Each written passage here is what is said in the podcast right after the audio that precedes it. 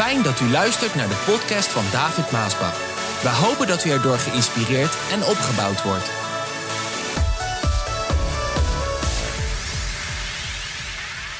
De titel van de boodschap van vandaag die luidt De levensadem van God. En we lezen in de Bijbel in Genesis 2 vers 7 het volgende.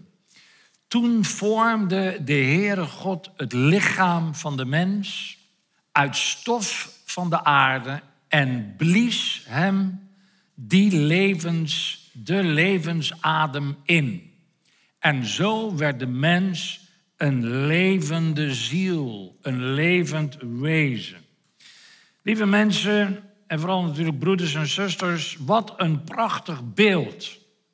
A, van de persoon van de Heilige Geest en B, van het werk van de Heilige Geest. Voordat God de mens schiep, creëert God eerst een atmosfeer op aarde. Een atmosfeer, zodat de mens kon ademhalen. Atmosfeer, heb ik opgezocht in het woordenboek, betekent dampkring. Misschien wist je dat nog niet, dan weet je het nu. Dampkring. Ofwel lucht waarin de mens kan ademhalen. Een mens kan dagen, ja zelfs weken zonder voedsel. Een mens kan zijn haar hele leven zonder gehoor of zonder zicht. Maar een mens kan nog geen half uur zonder lucht. En dan zeg ik het nog lang een half uur. Probeer je adem maar eens in te houden. Ademhalen, zegt de Bijbel, staat gelijk aan leven. Ademhalen is leven. Zonder ademhalen ben je dood. Ik hoor niemand amen zeggen, maar is het waar of niet? Nou, probeer, nee, probeer het maar niet. Vele malen vind je in de Bijbel de tekst of teksten over adem. Psalm 150, vers 6 zegt: Alles wat adem heeft, loven de Heer. Lucht. Lucht kan je niet zien, lucht kan je niet voelen. En toch leven wij in een oceaan van lucht om ons heen. Hier binnen ook. Wat een schepping, lieve mensen. Wat een wonder. Het woordenboek zegt lucht is een hoofdzaak, is in hoofdzaak een uit zuurstof en stikstof bestaande gasmengsel. Dat de aarde op een zekere hoogte overal omgeeft. En voor het organische, dus de mens, onmisbaar is. Lucht is dus onmisbaar voor ons mensen. Als je vanuit het heelal naar de aarde kijkt, dan zie je een prachtige blauwe gloed om de aardbol heen. Adembenemend mooi. Hoe mooi moet dat zijn? En dat wordt ook gezegd van de astronauten die van een afstand naar de aarde kijken. Maar we hebben ook hele mooie foto's. Heel erg mooi. De dampkring die heeft God geschapen zodat de mens hier op aarde kon ademhalen. Is het niet zomaar? Het is zodat wij als mensen kunnen ademhalen. En om de mensen te beschermen van dingen van buitenaf, die in de dampkring verbranden als ze binnenkomen. En hierin zien we de geweldige persoon van de Heilige Geest, die de mens het lucht des levens brengt. Is toch mooi, lieve mensen? Hallo, de dingen die je hoort is toch mooi? Ik hoop dat je het mooi vindt. Heel erg belangrijk. Zodat de mens hier op aarde kan leven in geest, in ziel en in lichaam. Wanneer je Genesis 1 leest, dan zie je een geweldig scheppingswerk van de Heilige Geest. Dat is wat je leest, dit is wat je ziet. Maar wanneer je goed leest, dan zie je dat alles wat God schiep meteen in wording kwam. Lees het voor jezelf nog maar eens een keer, die eerste hoofdstukken vooral. God zei, er zij licht en er was licht. Zo simpel. Geloof je dat, David? Ja, de Bijbel zegt het en ik geloof wat de Bijbel zegt. God sprak, hij zei, er zij licht en er was licht. De Bijbel die vertelt ons dat God spreekt en het is er. Alle minuut. Alle seconde. God gebiedt en het staat er. Zo was het en zo is het nog altijd. De sterren, miljarden sterren. De sterrenstelsels, miljarden sterrenstelsels. De zon, de maan, de planeten, het hele universum viel op zijn plaats toen God de schepper dat schiep. Toen God de schepper dat schiep. We hebben een schepper. Een God die heeft het allemaal geschapen. Ja, ook de dieren. Maar toen God de mens maakte, was het anders. Stap voor stap wordt de schepping van de mens voltooid. De eerste mens, Adam, de eerste mens, die werd geboren door een directe aanraking van God. Dat was anders dan die andere dingen. God sprak en het was er. God sprak en er kwam scheiding.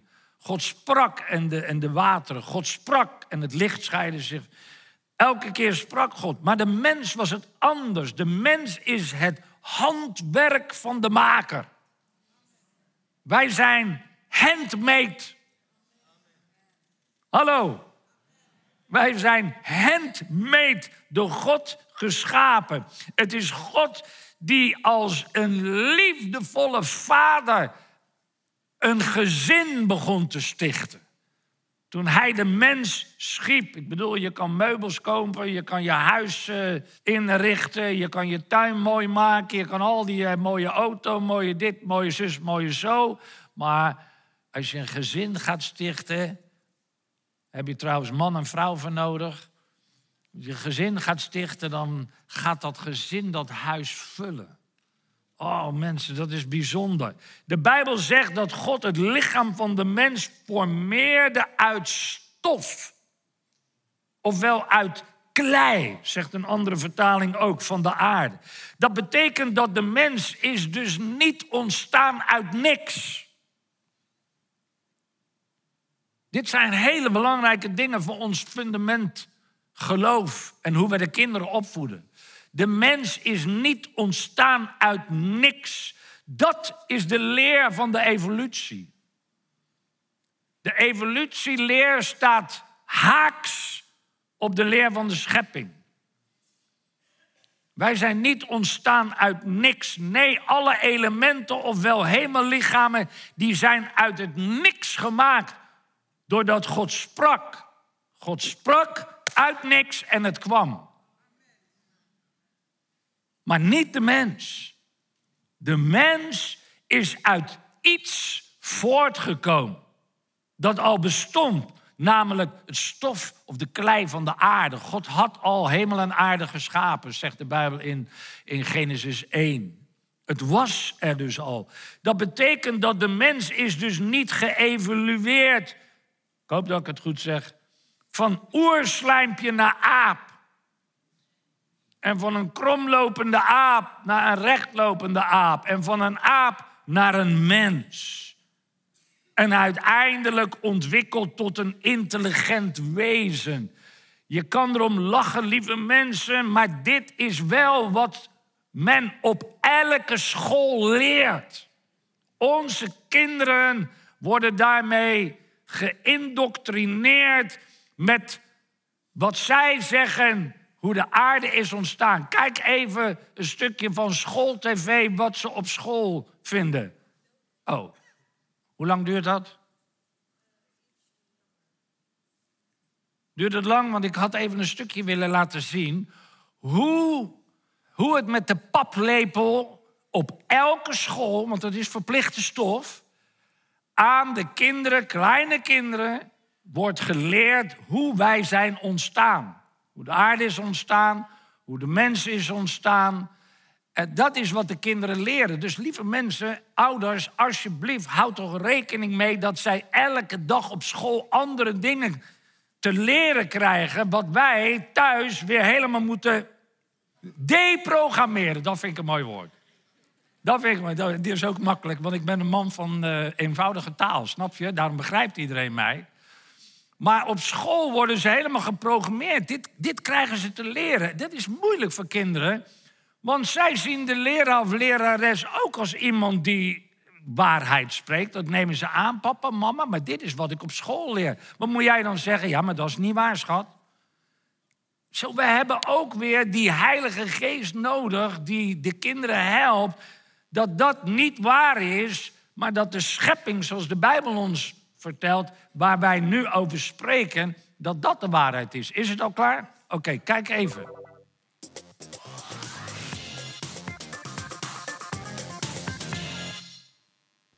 Zo'n 4,5 miljard jaar geleden wordt ons zonnestelsel gevormd, inclusief de zon en de aarde. Er is dan nog geen leven te bekennen, maar dat verandert snel. Nou ja, in een paar miljard jaar. De aarde koelt langzaam af en krijgt ook nog eens voortdurend bezoek van ijzige kometen. Die brengen water mee en allerlei andere elementen die van levensbelang zijn.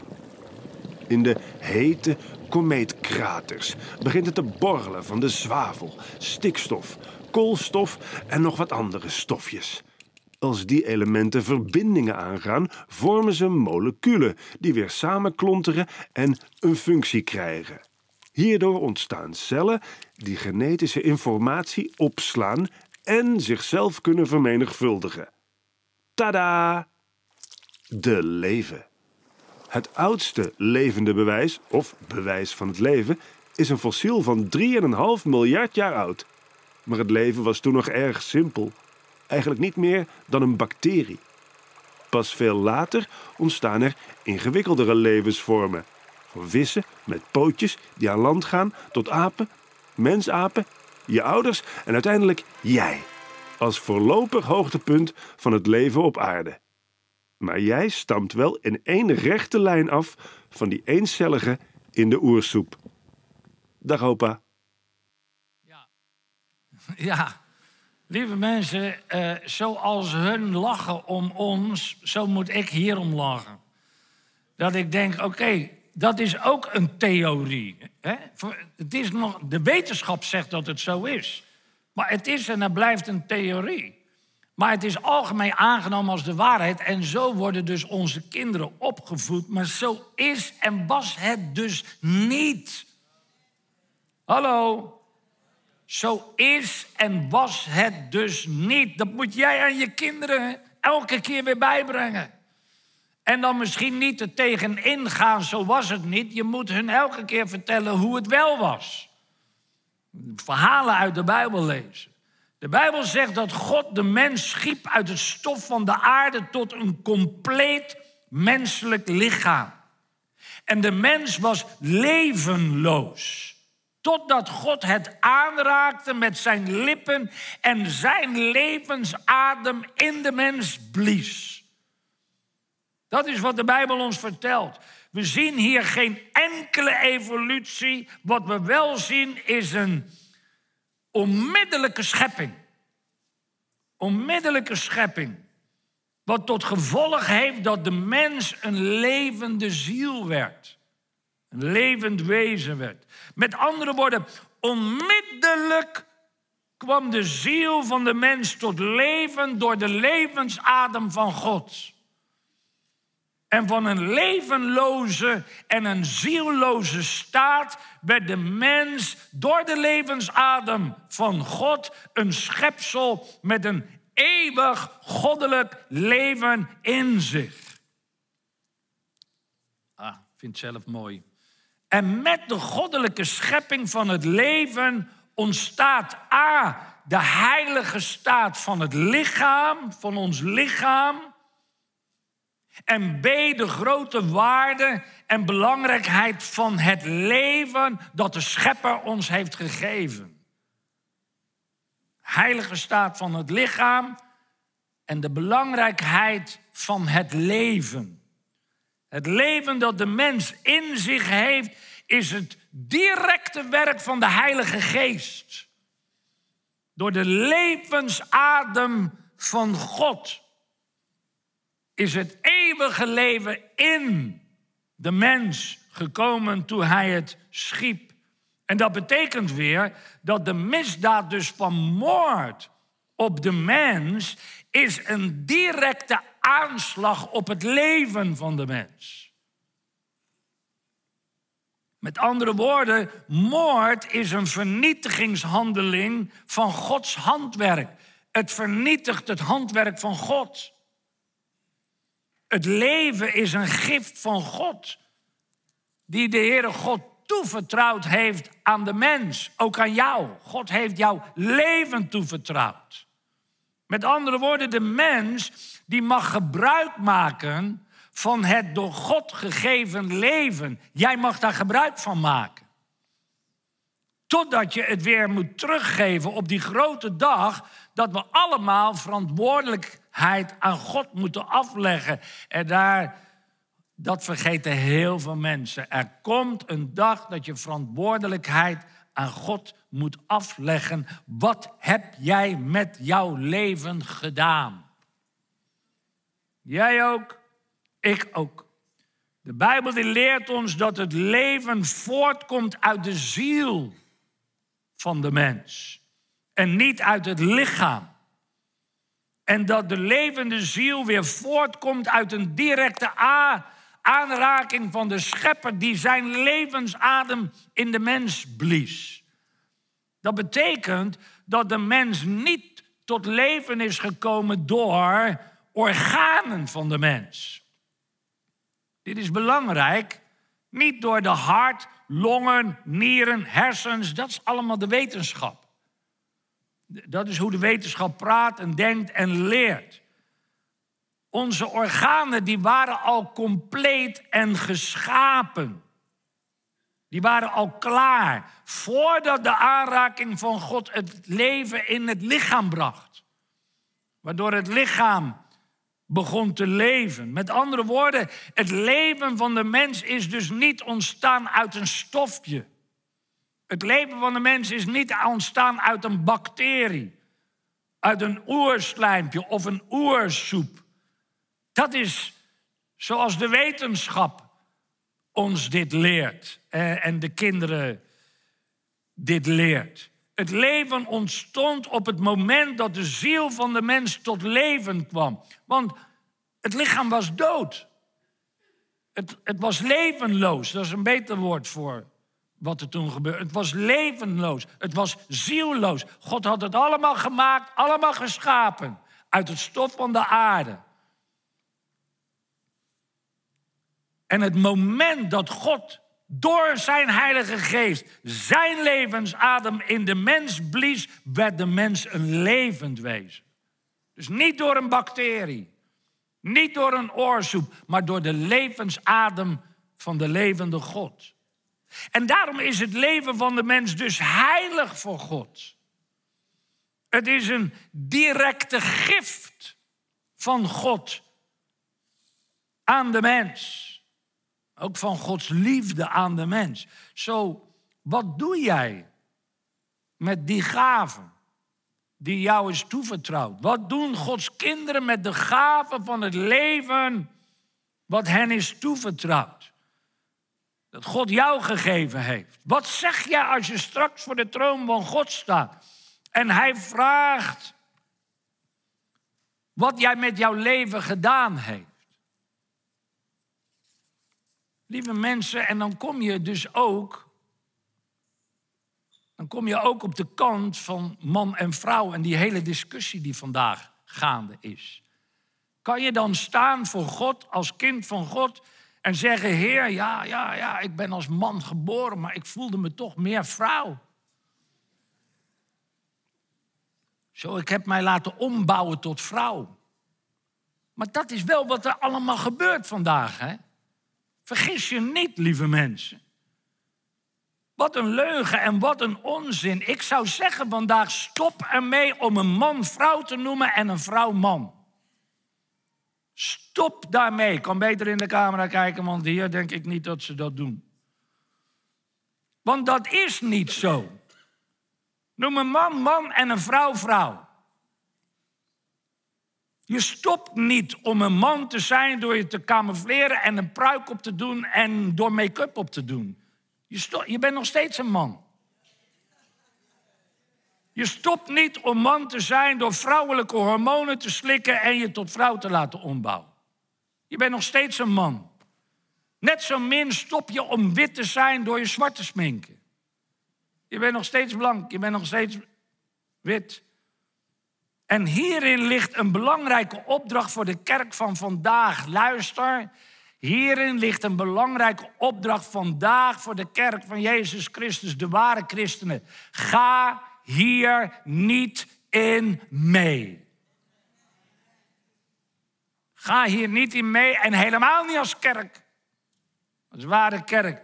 Want ik zal je vertellen, die hele woke-beweging, die hele inclusiebeweging, die hele LBTGI-beweging, zij voeren een regelrechte oorlog tegen de schepping van God waar ik vandaag over praat. Dat is wat gaande is. Dit is een oorlog, het is een campagne, het is een kruistocht tegen de schepping van God.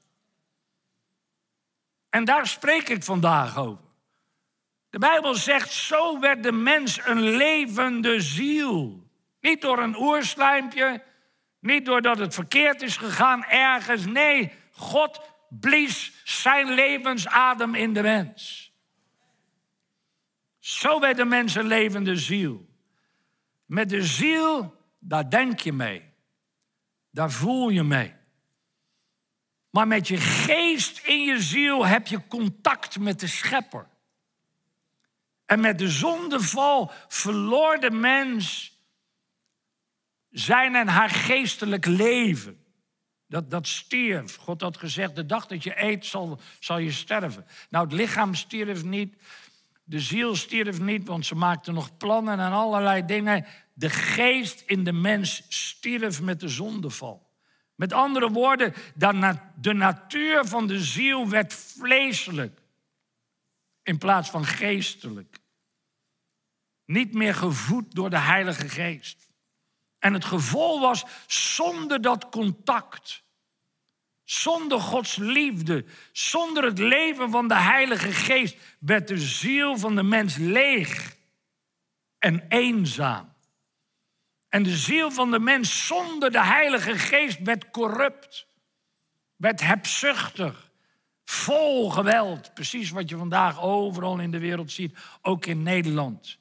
Gedoemd om voor eeuwig van de levende God verbannen te zijn.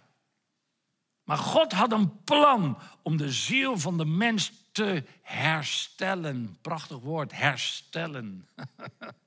Ja, zodat de mens weer met zijn geest, zodat God weer met zijn heilige geest in de mens kon wonen. Door de zonde ging dat niet meer.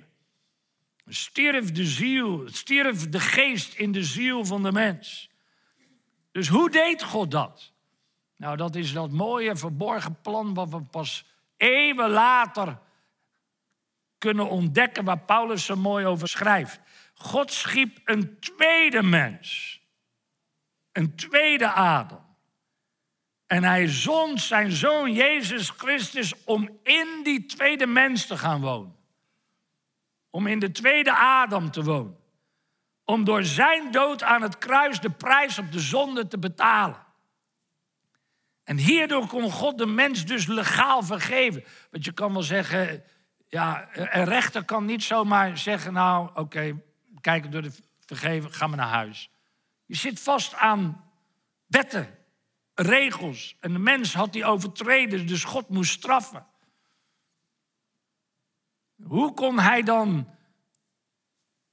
een mens creëren die voor de zonde kon sterven, die geen zonde heeft gedaan? Want de zonde wordt doorgegeven van mens op mens op mens op mens. Het hele menselijke ras was verdorven en aangetast met de zonde. Zo God schept een nieuw mens, een tweede Adam. En zendt zijn zoon om in die mens van vlees en bloed te wonen. Waardoor de weg vrij werd om weer met zijn heilige geest in de mens te wonen. Paulus die spreekt hier zo mooi over in 1 Korinthe 15. Ik ga er even snel doorheen.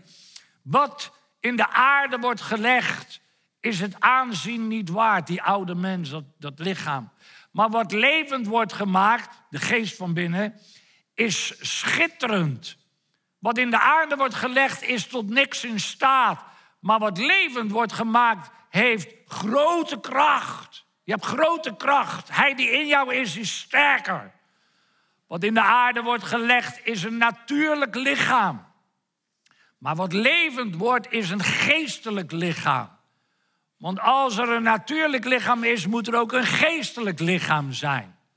Er staat immers in de boeken, de eerste mens Adam werd een levend wezen. Maar Christus, dus die tweede adem, de laatste adem, werd een geest die zelf leven geeft. Het natuurlijke lichaam komt eerst en daarna pas het geestelijke. Adam, die eerste mens, werd uit het stof van de aarde gemaakt. Christus, die tweede mens, die kwam uit de hemel. Alle mensen stammen af van Adam en hebben dus een aards lichaam. Net als hij, net als Adam. Maar de mensen die uit Christus voortkomen, de wederom geboren kinderen van God, zullen een hemels lichaam krijgen. Net als Jezus Christus. Dus zoals wij op de aardse adem lijken, we hebben allemaal een neus, oren, ogen, adem, lichaam, zullen wij ook op de hemelse Christus lijken. Binnenin ons. Laat ik heel duidelijk zijn, broeders, zusters. Lichamen van vlees en bloed kunnen geen deel hebben aan het koninkrijk van God. Onze vergankelijke lichaam kunnen niet altijd in leven blijven. Dus jij met jouw lichaam kan de hemel niet in. Dat gaat niet. Maar jij binnen in dat lichaam, die dood is, vanwege de zonde, wordt levend gemaakt, waardoor je je aards lichaam achterlaat en zelf naar de hemel gaat. En daarom zegt Jezus in Johannes 3 die hele belangrijke woorden: een mens moet wederom geboren worden, anders kan je het koninkrijk van God niet zien. Laat staan binnengaan. Je wordt opnieuw geboren doordat je A gelooft in het volbrachte werk van Jezus Christus op Golgotha. En B, door een handeling van je geloof. Je opent je hart, je denken voor Jezus Christus, die jij toelaat in jouw leven. En het gevolg daarvan is dat God met zijn heilige ziel jou weer levend maakt. Van binnen. Op het moment dat, je, dat dit gebeurt, word jij een nieuwe schepping. Jij wordt nieuw van binnen. Mooi lied wat we tegenwoordig zeggen, I'm washed from the inside. 2 Korinthe 5 vers 17 zegt het zo. Als jij een christen wordt, word je van binnen helemaal nieuw. Je bent als het ware opnieuw door God geschapen. Niet je uiterlijk, van binnen. De jij die binnenin dat lichaam woont. Je wordt opnieuw door God geschapen. Er is een heel nieuw leven begonnen binnenin jou door de Heilige Geest. En die nieuwe schepping die maakt jou helemaal anders. Dan ga jij van buiten anders zijn. Efeze 4, vers 20 zegt het zo. Maar zo hebt u Christus niet leren kennen. Als je werkelijk zijn stem hebt gehoord en hij jou de waarheid over zichzelf bekend heeft gemaakt, moet je je oude menselijke natuur als oude kleren uittrekken. Je vroegere manier van leven die te gronde gaat aan bedrieglijke begeerten, jouw denken moet grondig vernieuwd worden. Sterker nog, je moet een heel nieuw mens worden die alleen voor God leeft, zuiver en goed. Trek een nieuwe natuur aan als een stel nieuwe kleren. Dus dat gaat niet van buiten. Het spreekt niet over buiten, het spreekt over jou binnen. Jij binnen in dat lichaam deed allerlei dingen die tegen God ingingen. Dat komt omdat dat is die oude natuur. Als je wederom geboren wordt, komt jouw geest tot leven. Dan krijgt God weer met zijn Heilige Geest invloed op jou. En dan laat je je dopen door onderdompeling als een symbool en een goed geweten tegenover God. Dat je dat oude leven niet wil, maar dat je wil leven volgens de Heer en, en zijn woord. En dit geweldige werk van de Heilige Geest wil God ook vandaag in jouw leven doen. Wie je ook bent, wat je ook gedaan hebt, waar je ook vandaan komt. En het mooie van die nieuwe schepping is niet alleen dat je opnieuw geboren wordt, maar die nieuwe schepping geeft de Heilige Geest ruimte om elk deel in jouw wezen te vervullen met Gods liefde, met Gods genade, met Gods blijdschap, Gods vrede, Gods rust, Gods overwinning. Met het leven zoals God het wil. Je gaat anders leven, je gaat anders denken. Dan kom je op een andere boodschap die we vandaag niet gaan behandelen, waar Paulus over spreekt, over dat gevecht in jou. Dat een, jouw oude leven wil dat niet, jouw nieuwe leven wil dat wel.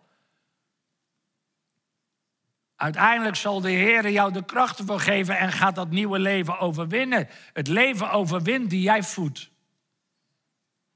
Als jij het oude leven voedt, gaat dat winnen. Als jij het nieuwe leven voedt, gaat dat winnen. Daarom moet je altijd naar de samenkomsten komen. Je Bijbel lezen, in tongen bidden, bidden met God. Dan, gaat, dan voed jij dat nieuwe leven. Je hele ziel wordt hierdoor overgegeven aan de wil van God. Je, je lichaam is een tempel geworden, niet meer van jouzelf, maar van de Heilige Geest die in jou woont. Die vanuit het binnenste van jou jouw leven gaat regeren. En de finale van dit alles is vuurwerk, mensen. Als klap op de vuurpijl zegt 1 Johannes 3, vers 2, zullen wij Hem gelijk zijn. Hem gelijk zijn. Onvoorstelbaar. En de Bijbel zegt, dan zullen we Hem zien zoals Hij is. Dat moment gaat komen. De dood is verspolgen in de overwinning van Jezus Christus aan het kruis. Zo laat vandaag dit huis, niet alleen dit huis van hout en steen, nee, dit huis vervuld zijn met Gods geest met Gods Heilige Geest. Dat is belangrijk, dat dit huis, wat God geschapen heeft, vervuld zal worden met Gods Geest. Van waaruit Hij jou zal leiden zal helpen en inzicht en wijsheid zal geven en behoeden en bewaren. En straks, als je dan je laatste adem uitblaast, dan leg je dit aardse huis af. Dat gaat in het graf, dat is niks waard verder. Dat is nu heilig, omdat God het heilig heeft verklaard. Hij heeft het gemaakt.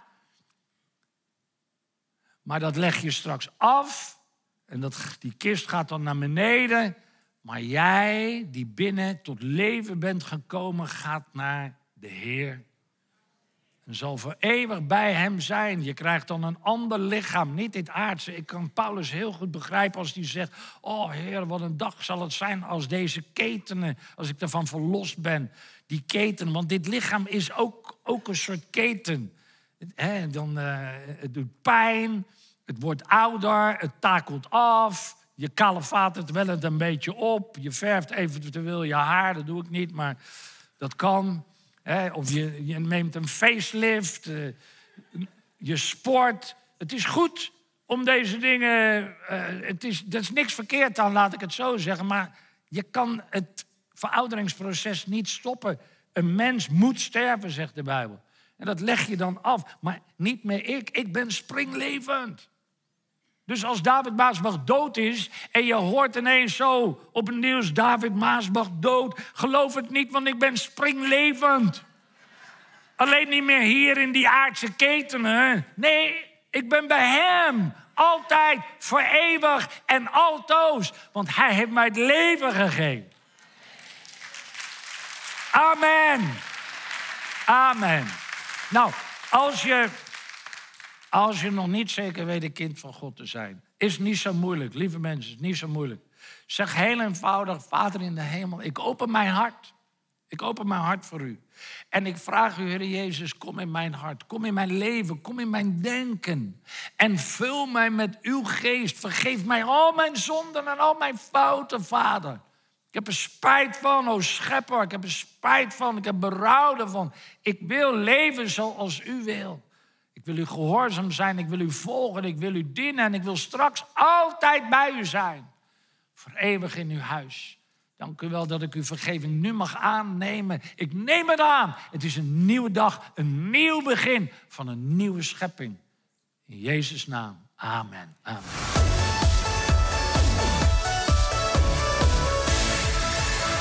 Bedankt voor het luisteren naar deze podcast. Wilt u meer preken beluisteren? Ga dan naar message.maasbachradio.com. Bezoek ook eens onze website www.maasbach.nl.